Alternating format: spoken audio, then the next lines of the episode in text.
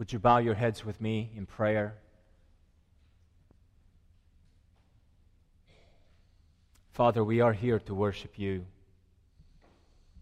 We're here to confess to you that we are prone to wander. And we are prone in our human sinful nature to leave the God we love. Father, we bring ourselves in these moments confessing to you that we are sinners, sinners in need of grace, sinners in need of the cross. And today, Father, as we approach you, as we approach your throne, we pray that you melt our, our hearts. You melt any hardness of heart, any, any objection that we have towards the cross. Lord, I pray that you convict us of any disobedience, and I pray that you prepare us to continue to worship you. Father, we do thank you for your grace that has been evident to us despite our, our infidelities towards you. We thank you for the faithfulness that you have shown us. Father, we thank you for the way you have been with us in the, in the weeks past. Father, we thank you for the opportunity you give us to hear your word in these moments, and we pray that through your Holy Spirit you would be present in our midst. Lord, I pray that you would open our hearts right now and, and allow your word to speak to us. Father, we seek to worship you today. And we seek to worship you in a way that you seek, in the way that you desire us to worship you. Teach us, O Lord, through your word. In the name of Jesus and for his glory and honor, we pray. Amen. Well, it's a great time. It's a great joy for me to be back with you. Uh, last week I was in uh, Washington, D.C., and I tell you, I uh, realize um, why the country is the way it is. Everything is expensive in Washington, D.C. Everything.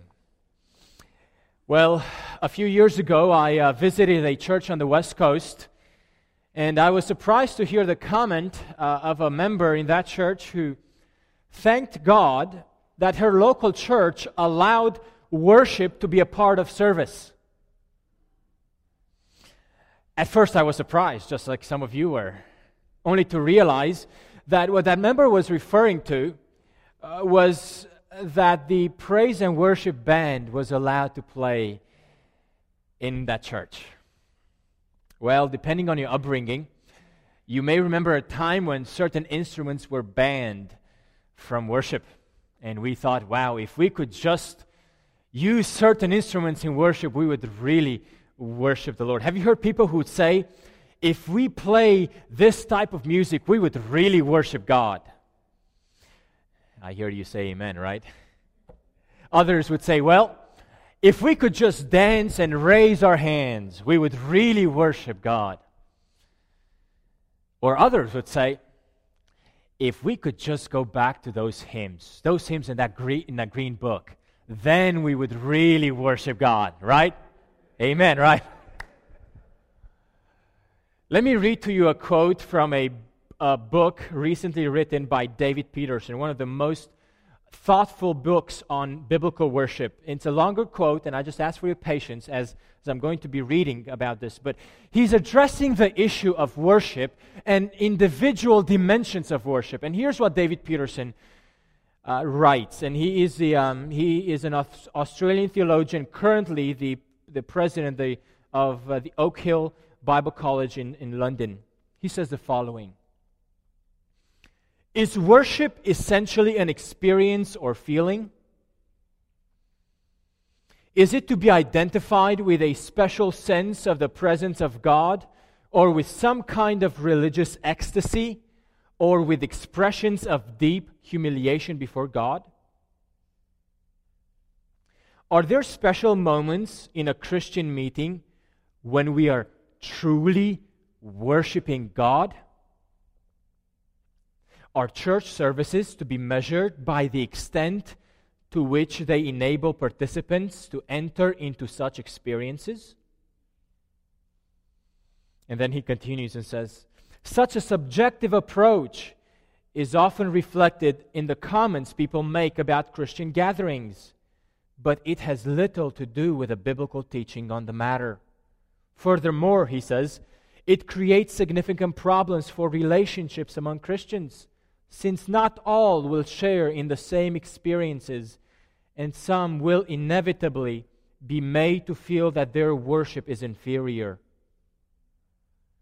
Worship must involve certain ident- identifiable attitudes. But something is seriously wrong when people equate spiritual self gratification with worship. End of quote. You know, there are people today who fall into the trap of diagnosing the life level of a church, whether a church is alive or dead, based on the type of worship that church has. It is common for young people to accuse churches that do older type of worship or more high church worship and say that it is a dead church because of that type of worship. But let me say, it's also, I've heard it, it's not uncommon for older people to accuse younger generations, younger churches, based on their worship and simply say that it's a lost worship. It's alive, for sure, but lost. So here's my observation no matter how you look at it, no matter if you come from the perspective of, of, of one type of tradition or another type of worship tradition, we have a tendency to accuse the worship we don't like as being dead worship. And worse, we accuse to use and, and, and, and equate the level of, uh, of a church's life, whether it's alive or dead, based on what kind of worship they do. Well, here's a warning for us from the words of Jesus to one of the churches in, in Revelation, to the churches of Sardis. Let us take heed. Let us hear the words of Jesus spoken to a church, the church in Sardis, who had the reputation of being alive but the Lord said it was dead. It doesn't matter what we think about worship. It doesn't even matter what worship experience we like. What really matters is what God thinks about worship and what is it that He considers authentic and true worship. So this morning, I would like to visit and address a subject that is pastorally very difficult to deal with especially today, especially here in Austin, Texas. But allow me to encourage us to open the Word of God and hear from God what is it that He considers true worship. Would you open Scripture to John chapter 4? And we're going to be reading from verse 1 to verse 26. It's a little bit of a longer reading, but it's important for us to address how Jesus teaches on the matter of worship. And in order to see how He teaches on the matter of worship, I would like to ask for us to read the context of when and how and to whom he taught it. So, John chapter 4, verses 1 through 26. And the title of today's message is True Worshippers. True Worshippers. John chapter 4. The word of the Lord says the following to us The Pharisees heard that Jesus was gaining and baptizing more disciples than John, although in fact it was not Jesus who baptized, but his disciples. When the Lord learned of this, he left Judea and went back once more to Galilee. Now he had to go through Samaria. So he came to a town in Samaria called Sychar, near the plot of ground Jacob had given to his son Joseph. Jacob's well was there, and Jesus, tired as he was from the journey, sat down by the well. It was about the sixth hour. When a Samaritan woman came to draw water, Jesus said to her, Will you give me a drink? His disciples had gone into town to buy food. The Samaritan woman said to him, You are a Jew, and I am a Samaritan woman. How can you ask me for a drink? For Jews do not associate with Samaritans. Jesus answered her, If you knew the gift of God, and who is it that asks you for a drink, you would have asked him, and he would have given you living water. Sir, the woman said, You have nothing to draw with, and the well is deep. Where can you get this living water? Are you greater than our father Jacob, who gave us the well and drank from it himself? as did also his sons and his flocks and herds? Jesus answered, Everyone who drinks this water will be thirsty again. But whoever drinks the water I give him will never thirst. Indeed, the water I give him will become in him a spring of water welling up to eternal life. The woman said to him, Sir, give me this water so I won't get thirsty and have to keep coming here to draw water. He told her, Go, call your husband and come back. I have no husband, she replied. Jesus said to her, You're right when you say you have no husband. The fact is, you have had five husbands, and the man you now have is not your husband. What you have just said is quite true. Sir, the woman said, I see that you are a prophet. Our fathers worshipped on this mountain, but you Jews claim that the place where we worship, where we must worship, is in Jerusalem. Jesus declared, Believe me, woman, a time is coming when you will worship the Father neither on this mountain nor in Jerusalem. You Samaritans worship what you do not know. We worship what we do know, for salvation is from the Jews. Yet a time is coming, and now has come, when true worshippers will worship the Father in spirit and truth for they are the kind of worshippers the Father seeks. God is spirit, and his worshippers must worship in spirit and truth. The woman said, I know that Messiah, called Christ, is coming. When he comes, he will explain everything to us. Then Jesus declared, I who speak to you am he. True worshippers. The context of the story is Jesus speaking to a Samaritan woman. Now, we read this passage a few weeks ago. I already preached on this passage. My wife reminded me this week that I already preached on this passage. So, did I make a mistake? No, I did not. But a few weeks ago, when, I, when we preached this passage, we were looking at a different angle, at a different question. We were in the series of, of a church, a Christian, and a God for the city, in the city for the city. But today, we're going to look at this dialogue Jesus had with this woman not from the perspective of engaging the city, but from the perspective of what exactly did Jesus speak with this woman as, as, she, as he engaged her. Today we're going to look at the subject of, of worship because there are really two things that come up in this dialogue that Jesus has with this woman. It's the issue of, of Jesus seeking to identify himself with this with this woman. And notice how he's trying to pick up a conversation by asking for water. He's not really just asking for water, he's really trying to pick a conversation with this woman in order to lead her to identify himself who he is as the living water.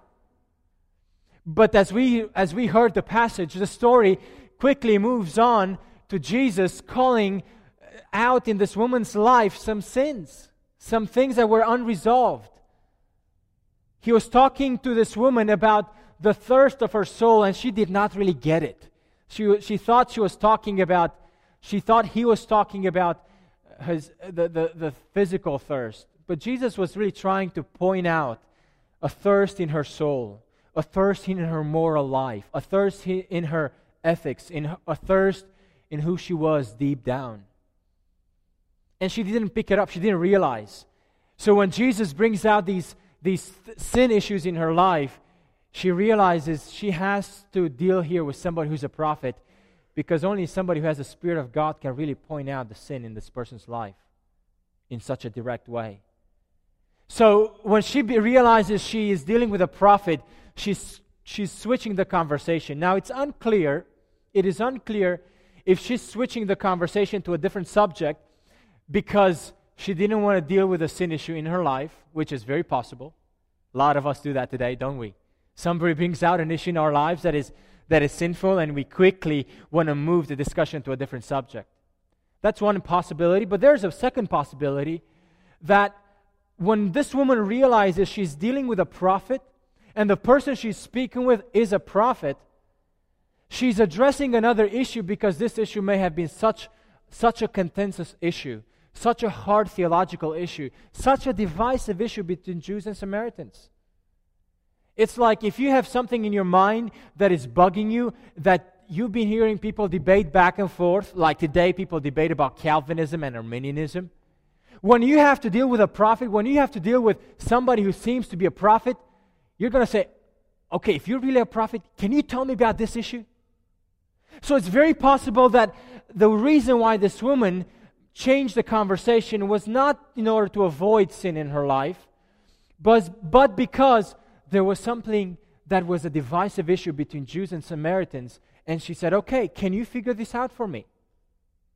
And what was that issue? It was the issue of worship. In that day and age, there were worship wars between Jews and Samaritans. And the contention, what they fought over on, on the issue of worship, was not style of music, was place of worship. So Jesus is engaged here in a debate of trying to clear up some lines of communication, trying to bring some clarity of how is it that we ought to worship God. And from this dialogue, we can learn from Jesus some principles, some guidelines of what it means to do true worship, what it means to be true worshipers. Don Carson, in his commentary on the book of John, says the fact that the woman brings up the issue of worship as soon as she realizes that Jesus is a prophet shows that worship must have been one of the main points of contention between Jews and Samaritans. Once this issue is addressed, once we hear from Jesus how he responds to the issue, I think we have something to learn as we find ourselves often engaging in different dialogues on what worship is. So let's hear what Jesus has to say to this woman. There are three guidelines I would like to, to look at today. And the three guidelines are the following. By the way, they're not the only guidelines we find in Scripture. There's many other places in Scripture that speak about worship. Next week I'll be continuing to talk about worship, but today I just want to look at these at some at some guidelines Jesus gives this woman about worship and here they are. Know what you worship. Know what you worship. Number 2, readjust how you worship. And number 3, understand why you worship. Look at, uh, look at the way Jesus replies to this woman. Once she brings up the issue, once she brings up the, the problem, you Jews think we must worship there and we worship here on this mountain. Jesus says, actually, there's a phrase he, he, he uses twice the hour is coming. That's the way Jesus begins his response in verse 21. Look at the words of Jesus Believe me, woman, Jesus declared. A time is coming. When? Uh, first of all, Jesus is giving us a, a clear picture that there is a new age, there's a new era in God's story of redemption when something will change about the way we worship God. So he's, he's introducing his response by this phrase, and he will repeat this very phrase in verse 23 again. A time is coming when. And, and here's the first response Jesus gives this woman A time is coming when you will worship the Father neither on this mountain nor in Jerusalem. In other words, Jesus says a time is coming when geographical location will no longer determine true worship. Now, you have to read closer here.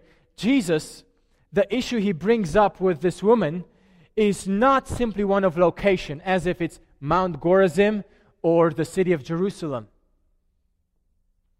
Notice the big problem is the fact that, Jesus, that the Samaritans were worshiping what they do not know. Look at verse 22. You Samaritans worship what you do not know. What a sad diagnosis.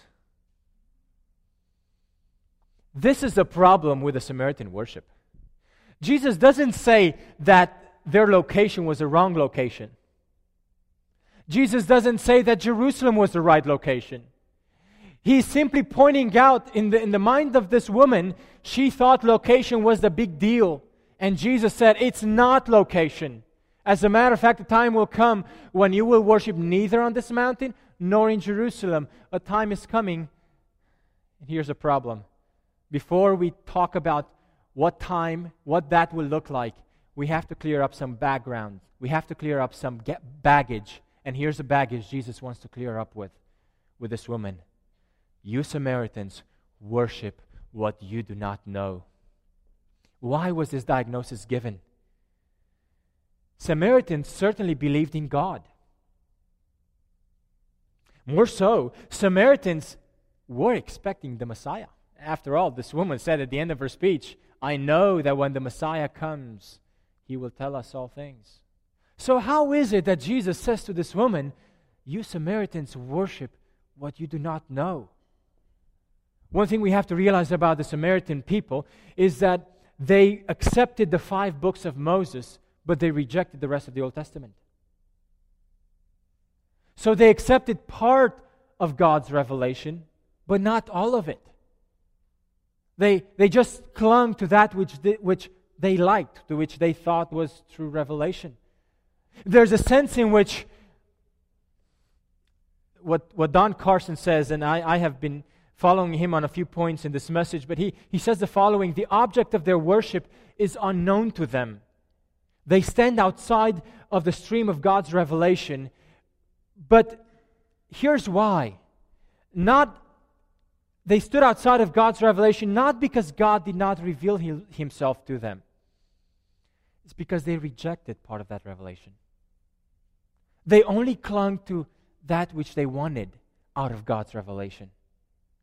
And there's a sense in which Jesus can say, because of that, you really worship what you do not know. Not because they lacked data, not because they lacked some knowledge of God, but because they lacked the right knowledge of God, the complete knowledge of God, the complete revelation of God.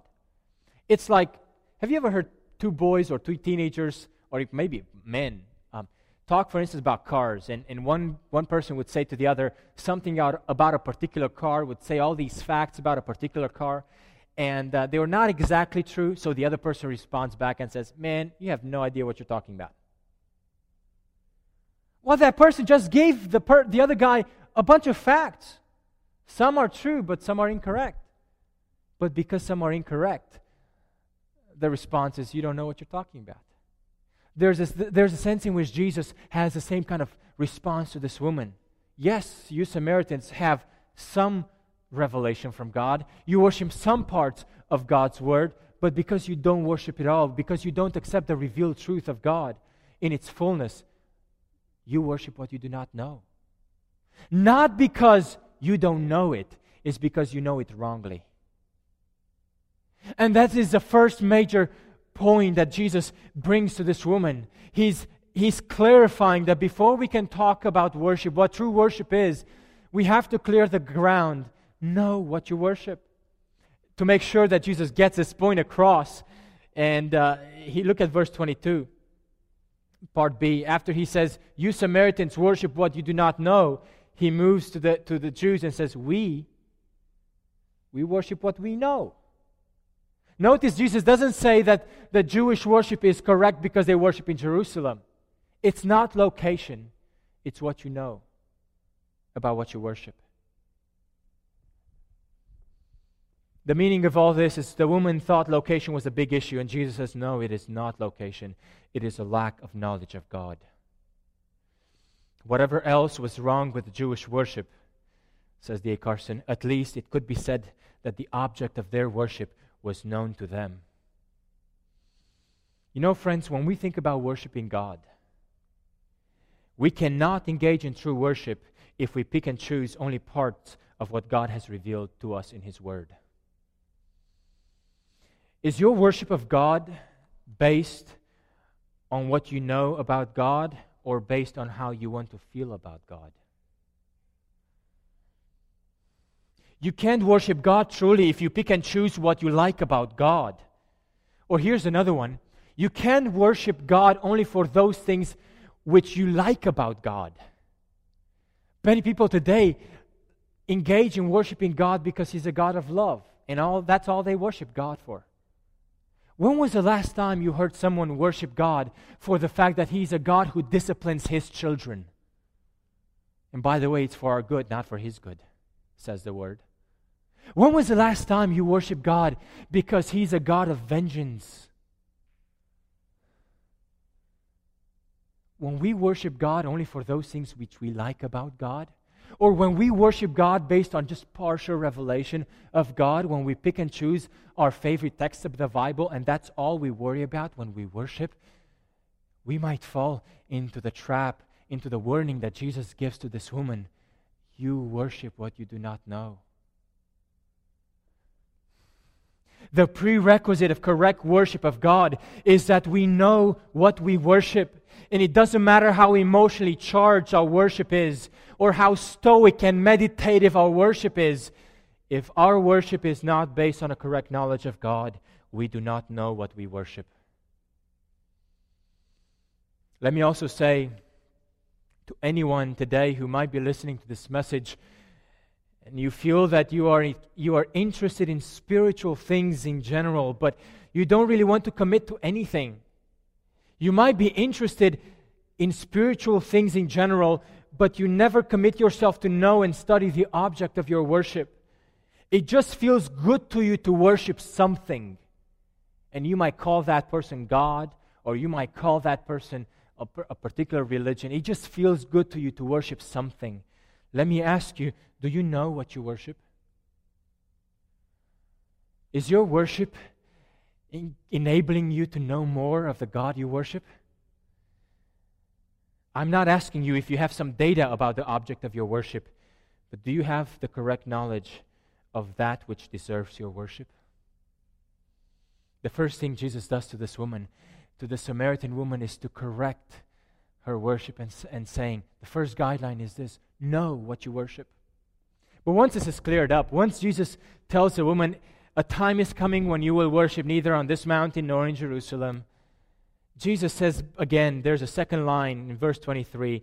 There's a second phrase, a second time the same phrase. Jesus says, Yet the time is coming. And now he adds something else in verse 23. And he says, Yet the time is coming and now has come when true worshippers will worship the Father in spirit and truth. And here's Jesus is finally dawning some new revelation that in God's story of redemption, there is a new era. Something new is, is developing in the way worshippers ought to approach God the Father. What does that look like? What is it? Well, the worshippers, Jesus says, when true worshippers will worship the Father in spirit and truth. What is this phrase meaning? What does it mean that in the new age, in the new era of God's story of redemption, and by the way, that is now our era, because Jesus said in his very life, in his very ministry, that time has come. What is it that now describes this new age of worshiping God that is different what happened before? First of all, let me, let me make a few notes. Notice the phrase says, True worshippers will worship the Father in spirit and truth. It doesn't say in spirit and in truth. Why is that small detail such a big detail? Because spirit and truth are not two different entities. They're, they're, I, they're, the, they're talking about the same reality. It's worship God the Father in spirit and truth. They're, the, they're talking about the same reality. They're not talking about two different identities as if we could sp- worship God in spirit but not in truth. Or as if we could worship God in truth but not in spirit. This is a first hint, first hint, small hint of a major point that this phrase is not talking about the distinction between internal and external. There's something more. It encompasses that, but there's something way more than that. So, what is the meaning of, of worshiping the Father in spirit and truth? The meaning of the word spirit, first of all, is not our spirit. Sometimes we think that what Jesus is saying here is that Jesus is now finally saying, now you can worship God inwardly. As if now the new worship of God will have to make a distinction and a choice between outward worship and inner worship, between religious ritual and the worship of the heart. But the, the meaning of the word spirit here in this phrase is not our spirit. How do I know that? Well, there are a few, there are a few hints, there are a few clues in the passage. First of all, look at at verse uh, 24 when Jesus says, God is spirit. There's a sense in which whatever the word spirit means in verse 23 has to be connected closely with what Jesus says in verse 24. God is talking about his spirit, not our spirit. But there's a few other there's a few other links, connections in the Gospel of John where truth and spirit show up together and they're closely linked together. And the, the, the most clear place where that shows up is in John 16, verses 13 and then verse 24. You don't have to turn there. Here's what Jesus says Jesus said to the disciples, When the Spirit of truth comes, he will guide you into all truth. Notice spirit and truth, they're closely linked together. And then he says in verse 24 in John 16, He will glorify me, for he will take what is mine and declare it to you. In other words, the Spirit, the, the role of the Spirit, the, the ministry of the Spirit, one of them is to declare and remind the disciples of the truth of who Jesus is and the truth of what Jesus has taught. Another place where truth and spirit show up together in the same passage, in the same context, is actually in John chapter 3, just before the passage we read. In the dialogue Jesus has with, with Nicodemus. By the way, remember, Nicodemus comes to Jesus and he says, We know that you are a teacher who teaches a lot of great things, a teacher sent from above. And Jesus immediately interrupts his discussion. He's going to correct his misunderstanding. And he talks about the new birth. And what, what is it that he talks about that new birth? Jesus says to Nicodemus, Truly, truly, I say to you, unless one is born of water and spirit, he cannot enter the kingdom of God. Here, the Spirit's work is to bring about a new birth. So, what does it mean to worship in spirit? It means to worship in that which the Spirit, Spirit brings about. Not our spirit, but God's Spirit. Is to, it means to worship that which is made possible because of the reality of being born again. Someone may say, well, but in the story of Nicodemus, we only see the role of the Spirit. Where is truth? Well, read the rest of the story of Nicodemus. Jesus told him about the work of the Spirit in creating this new birth, and Nicodemus doesn't get it. He doesn't understand. He says, How can a man, an old man, go back into his mother's wombs and be born again? And Jesus says, verse 11, Truly, truly, I say to you, we speak what we know and bear witness to what we have seen, but you do not receive our testimony. Truth. This time, it is the difference is not between Jews and Samaritans. This time it is between Jesus and the teacher of the law. To worship God in, tr- in spirit and truth does not mean, is not dealing with the distinction between the inner heart and the outside reality of that worship. By the way, here's another major point. If that is what it was, we misunderstand the entire Old Testament. From the beginning the issue of the heart was at the center of worship with the Old Testament people of God. Deuteronomy 6, 4, 5, and 6. Remember what that passage says after Jesus gives the ten, after God gives Moses Ten Commandments. He says, Love the Lord your God with all your heart, with all your soul, and with all your strength. From the beginning of the, of the life of the people of God, the heart was supposed to be engaged in worshiping God. And all throughout the, the Old Testament, the prophets, rebuked the people of God and reminded the people of God that it's not about their ritual, but it is about the heart that mattered in worship. So we cannot say that here Jesus is telling us that a new age is coming when worshippers will finally be able to worship God in their hearts. There's nothing new about that.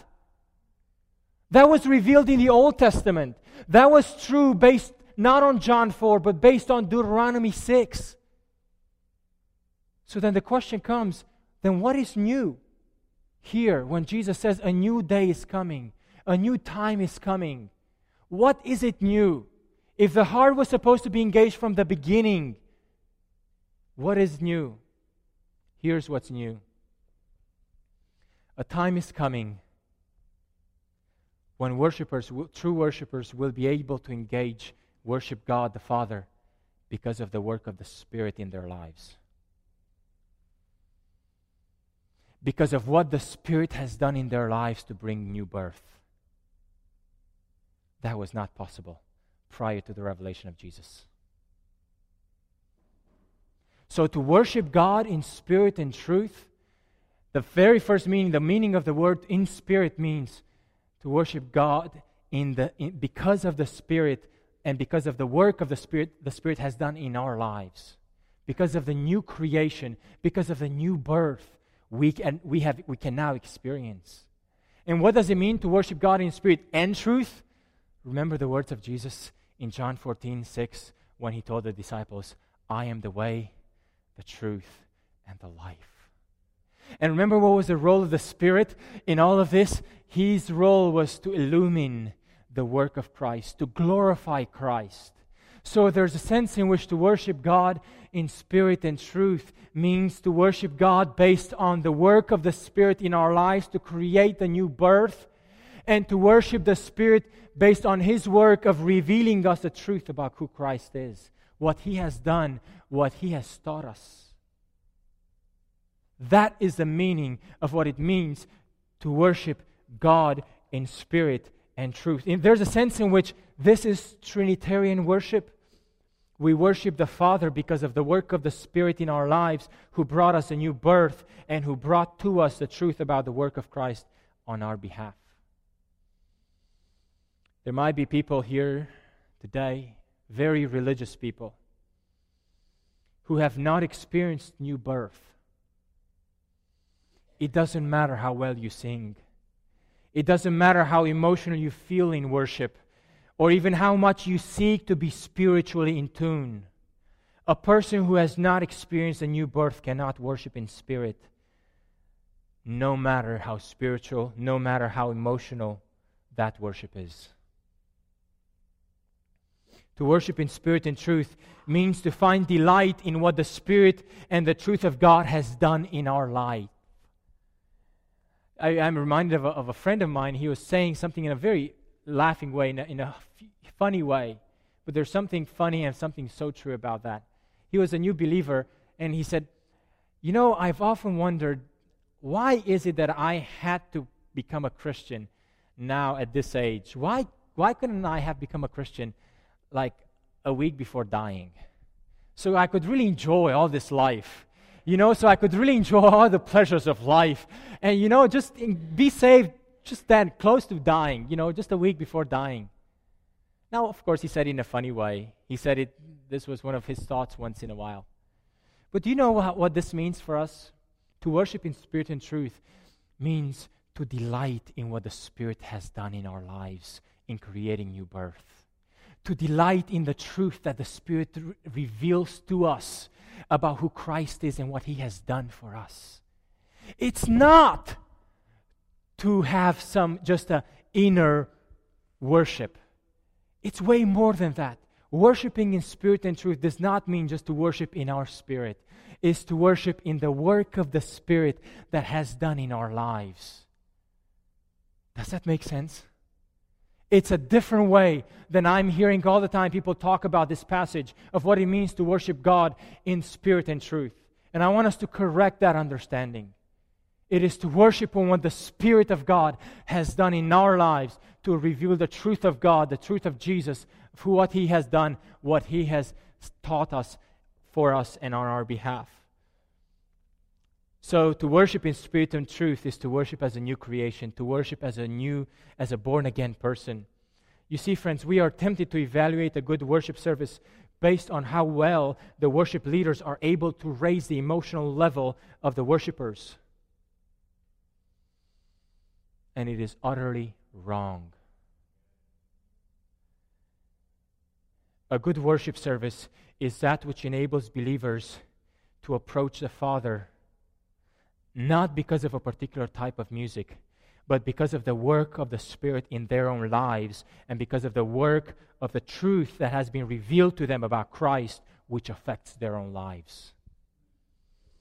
That's why, brothers and sisters, when we, when we approach God in worship, no matter how emotionally engaged we are, if that worship does not engage the truth about who Christ is and what he has done in us and the cleansing that he wants to do in our lives, if that if, if we if we engage in worship and it might be very emotional, it might be very physically engaging, but if there's sin in our lives that we know about, if there is unrepentant sin, if there's constant unbelief, and we're not if, the, if, if we're not dealing with that, there is no true worship, no matter how emotionally engaged we are in that worship. Because worship in spirit and truth means worship on the base of the new creation that the Spirit of God has done in our lives, worship on the work of the Spirit in our lives, worship on the, on the truth of what Christ has done for us. So, worship service, the, the, the efficiency of a worship service ought to be evaluated on how effectively it leads us to engage the work of the Spirit in our lives and the truth of God and the truth of Christ in our perf- private individual lives. Know what you worship, readjust how you worship, and number three, and very briefly, understand why you worship. Understand why is it that Jesus says, now a time is coming, from now on, this is, this, this is how we're supposed to worship the Father. Why? Why, why this way and no other way? Why this way and not the old way? Well, first of all, Look at verse 23. Big reason for the Father is seeking such people to worship Him. This is a huge point for understanding the essence of worship. You see, we assume that when we worship God, we are seeking God. That is only partially true. This verse is telling us that when we worship God, God is seeking us. And God is seeking certain types of worshipers. No worshipers not any worship will do it. Not any worship will make it, no matter how you feel about it. God is seeking certain types of worshipers. So just because we come to worship God does not mean that God is worshiping with us. Does not mean that we are engaging in true worship with God. Some people today want to define worship on their own terms. Some have the attitude that if they manage to get out of bed on Sunday morning and show up to church once in a while, or even if they are able to show up to church every Sunday, that that will automatically determine true worship. Wrong. Uh, some people even say, well, if I manage to do all this for God, God better be happy. As if we come to worship for God's sakes. No, we come to worship because it benefits us. And God will not take any worshipers. I know we live in the age of grace. I know we live in the age of, of God revealing His grace and love to us. But this passage says God is seeking certain types of worshipers and no other. My dear friend, if there's one thing we, we can learn about why worship this way, is because of this reason because God is the one who determines how we ought to worship Him. We are not asked to determine that for ourselves. And here's why. Here's another reason why it's not in the passage, but in, the, in, in a particular phrase in the passage, but in, the, in light of what we have said. Why is it that God is calling for such worshipers? Here's why. Because Jesus has come because he has come to bring a new age. And he's the one in the Gospel of John who's bringing the Spirit. In the whole Gospel, in all of the Gospels, it's only in John that we see Jesus breathing the Spirit on his disciples. Because Jesus is making, making all this possible, Jesus says, Now because the Spirit has come, now because the Son has been revealed, now because I'm revealing to you the truth about who the Messiah is, now you can worship God in a different way based on that revelation. That's why we can no longer worship like in the Old Testament. And I'm not talking about here external or internal. That's not the issue. We're talking about accepting the tra- revelation of who Jesus is, accepting the work of the Spirit, that His new birth. That is the only grounds on which we can worship God in a true way. Once all these things take place, the question is what about you and me? Today we looked at three phrases know what, readjust how, understand why. And all of these have to do with what we worship, how we worship, and why we worship. Friends, the church is not a place of worship. The church is a people who worship. The church is not a place that guarantees or limits worship. Just because you come here to worship on Sunday mornings does not mean that you're ready to worship. But just because you come here to worship doesn't mean that worship has to stop here.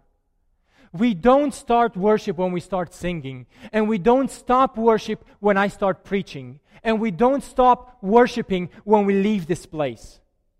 Worship is that which ought to happen regardless of place, regardless of time. And then the question is well, then why do we call this place a place of worship? Why did I encourage you and welcome you today? Welcome to a, play, a time of worshiping God. Here's why. Because although worship happens and is based on what happens individually with us, worship is not just an individual experience, it's also a corporate experience. That's why the church is a people who worship God. We worship, if we worship all week long on our own, why do we gather here on Sunday mornings and Wednesday nights to worship? Because worship has an individual and a corporate dimension. We worship on Sundays in spirit and truth in a way that none of us can worship on our own. Because one of the key roles that the Spirit does in us, what He works in us, is not only the new life, the new birth, He's also the one who creates the people of God. He's the one who creates a unity among the people of God. And when we come to worship God in spirit and truth, we worship in the work of the Spirit that He does not only in our lives individually, but in our lives as a community. And that's why there's two dimensions, not an either or of worship, individually, privately, or corporately. It's both and.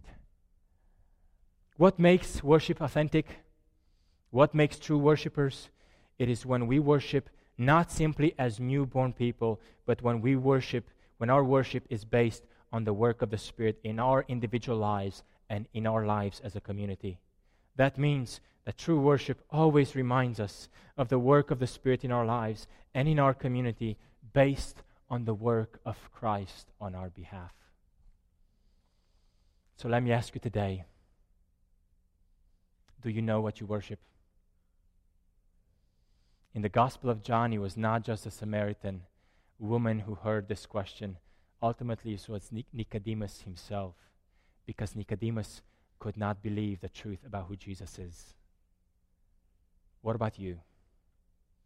Let's bow our heads in prayer. Father, today we come to you humbly, recognizing that there are times in our lives when we may have approached you with wrong expectations. It is possible that oftentimes we have come before you on our terms, not on your terms. Father, forgive us for those moments. Father, if there's someone here today who may have been to church a long time, may have been a part of a church a long time, but they have never experienced the work of the new birth that the Spirit creates in us. Or they have never experienced the unity that the Spirit does in a community. Lord, I pray that you enable that person to experience in a fresh way the work of the Spirit in their lives based on the truth of Christ on their behalf. Father, cleanse us. Help us readjust the way we worship. Help us understand that the time has come when true worshippers can only approach the Father in spirit and truth. In the name of Jesus, we pray for his glory and honor. Amen.